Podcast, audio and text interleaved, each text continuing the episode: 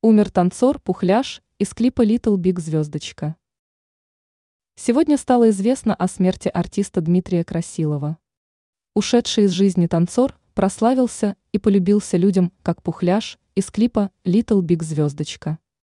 О трагическом событии сообщает ТАСС со ссылкой на оперативные службы. Точная причина скоропостижной гибели молодого артиста пока не указывается. По предварительным данным, у Дмитрия Красилова были проблемы с сердцем, что могло привести к сердечной недостаточности.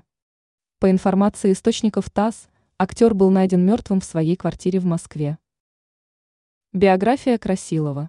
Танцор с запоминающейся внешностью родился 22 июня 1994 года в городе Заринске на Алтае.